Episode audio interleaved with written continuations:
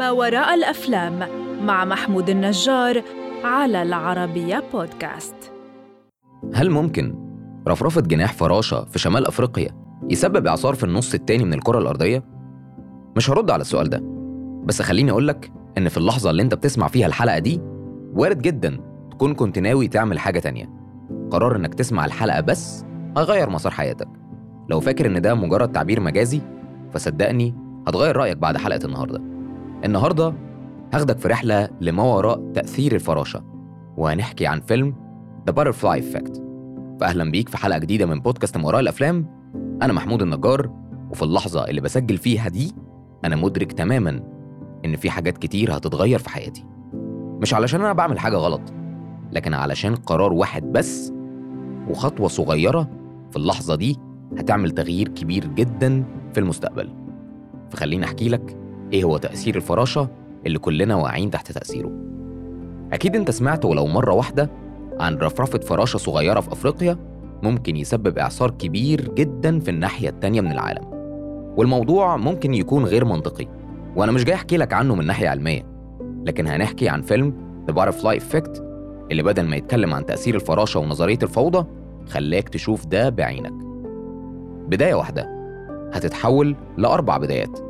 وأربع نهايات مختلفة.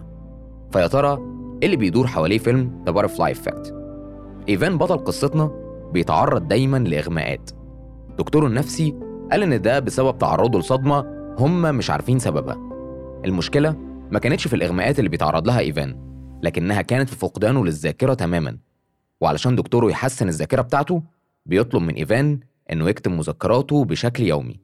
هيعمل إيه النهاردة؟ وإيه اللي حصل؟ وكان حاسس بإيه.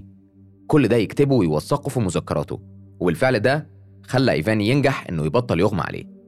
لكن قبل كل ده محتاج أقول لك حياة إيفان عاملة إزاي لأن الموضوع مش بالسهولة دي. اللي مربي إيفان هي والدته وأبوه محجوز في مصحة لسبب أنت مش هتعرفه في الأول. لكن الدكتور النفسي بيرجح إن إيفان متأثر جدا بغياب أبوه. إيفان في شلة من ثلاث أشخاص كيلي صديقته المفضلة وحبيبته تومي أخو كيلي وليني صديقهم. علاقتهم ببعض إلى حد ما كويسة لكن في مرة هيقرروا يلعبوا بالمتفجرات. مش هحرق عليك إيه اللي حصل وقتها بس خليني أقولك إن ليني اتعرض لصدمة نفسية أثرت على حياته تماما وليني وكيلي كانوا دايما حاسين بالذنب. في الوقت اللي إيفان أصلا فاقد الذاكرة ومش فاكر أي حاجة من اللي حصلت. لما إيفان بيحاول يقرب لكيلي أخوها علشان يعاقبه بيقرر يحرق الكلب بتاعه. وبعد الأحداث دي كلها أم إيفان بتضطر تسيب المدينة خالص وبتاخد إيفان ويروحوا يعيشوا في مدينة تانية. ومن هنا بتبدأ قصة التغييرات. إيفان بيكتشف بعد مرور سنتين من غير إغماءات وهو بيقرأ المذكرات بتاعته بيعرف إنه قادر يسترجع الأحداث ويعيشها تاني وكمان قادر يغير فيها. اللي ما كانش عارفه إن تغييره لموقف واحد بس هيأثر على مصير الكل بل بالعكس بيأثر على مسار العالم. ولو فاكر إن دي أفورة فخليني أبعد عن أحداث الفيلم لدقيقة وأقول لك إن الحرب العالمية الأولى قامت بسبب اغتيال ولي عهد النمسا هو ومراته. ولو مش عارف ده حصل إزاي فالموضوع ببساطة إن السواق بتاع ولي العهد بدل ما يطلع بالعربية يمين قرر يطلع شمال. وشافهم واحد صربي اسمه جافيريليو وقرر يستغل إنهم في الطريق ده ويقتلهم.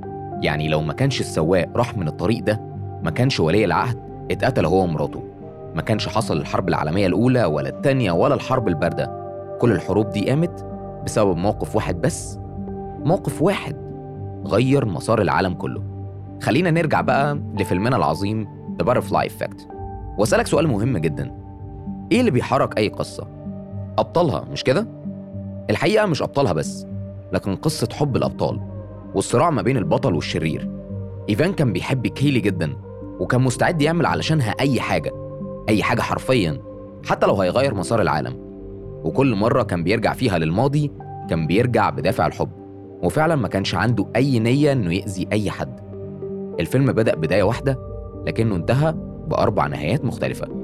كل مرة إيفان كان بيرجع فيها بالزمن لذكرى معينة علشان يغير حدث معين كان بيغير المستقبل كله.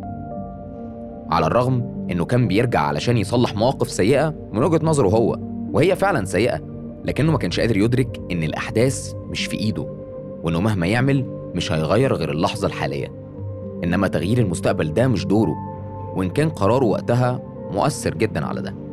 حب إيفان دفعه يغير حاجات كتير مش بس حبه لكيلي لكن حبه لأمه والليني حبه إنه ينقذ الست وابنها من المتفجرات ورغبته في إنقاذ أبوه من المصحة النفسية. كل دي كانت مشاعر حلوة لكن زي ما قلت لك إحنا مش دورنا نغير العالم ومش إحنا اللي بنغير الأحداث.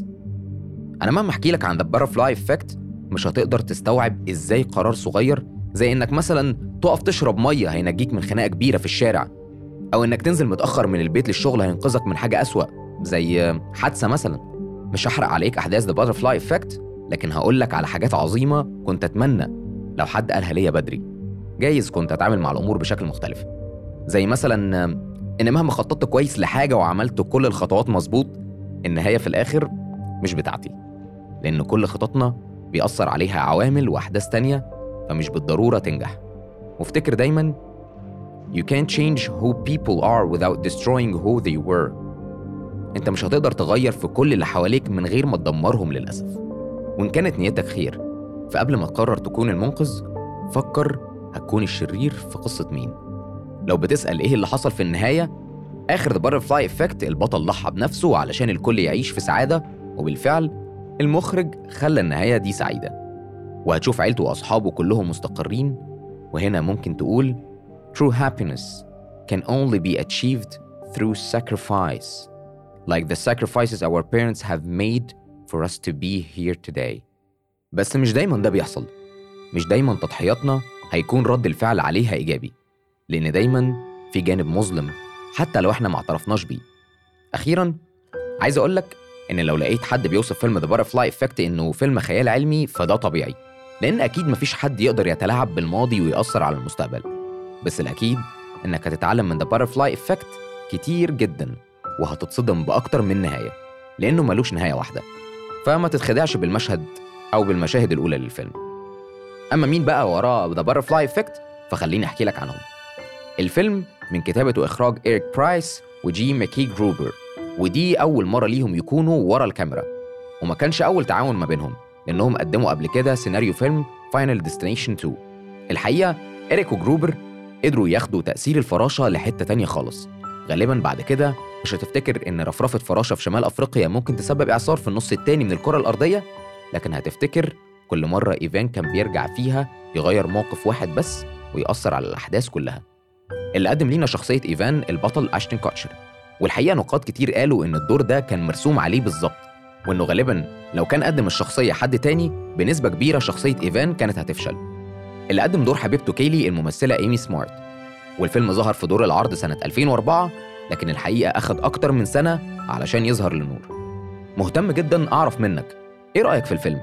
هل شايف إن نهايته منطقية ولا كانت هتبقى أقوى لو كان الفيلم انتهى نهاية مأساوية؟ علشان نتأكد إن التغييرات مش بإيدينا. متحمس أعرف منظورك عن فيلم The Butterfly Effect شوفه دلوقتي وشاركني رأيك واستناني الحلقة اللي جاية بفيلم جديد. هنشوفه بمنظور مختلف سوا. كان معاكم محمود النجار في بودكاست ما وراء الأفلام المقدم من العربية بودكاست.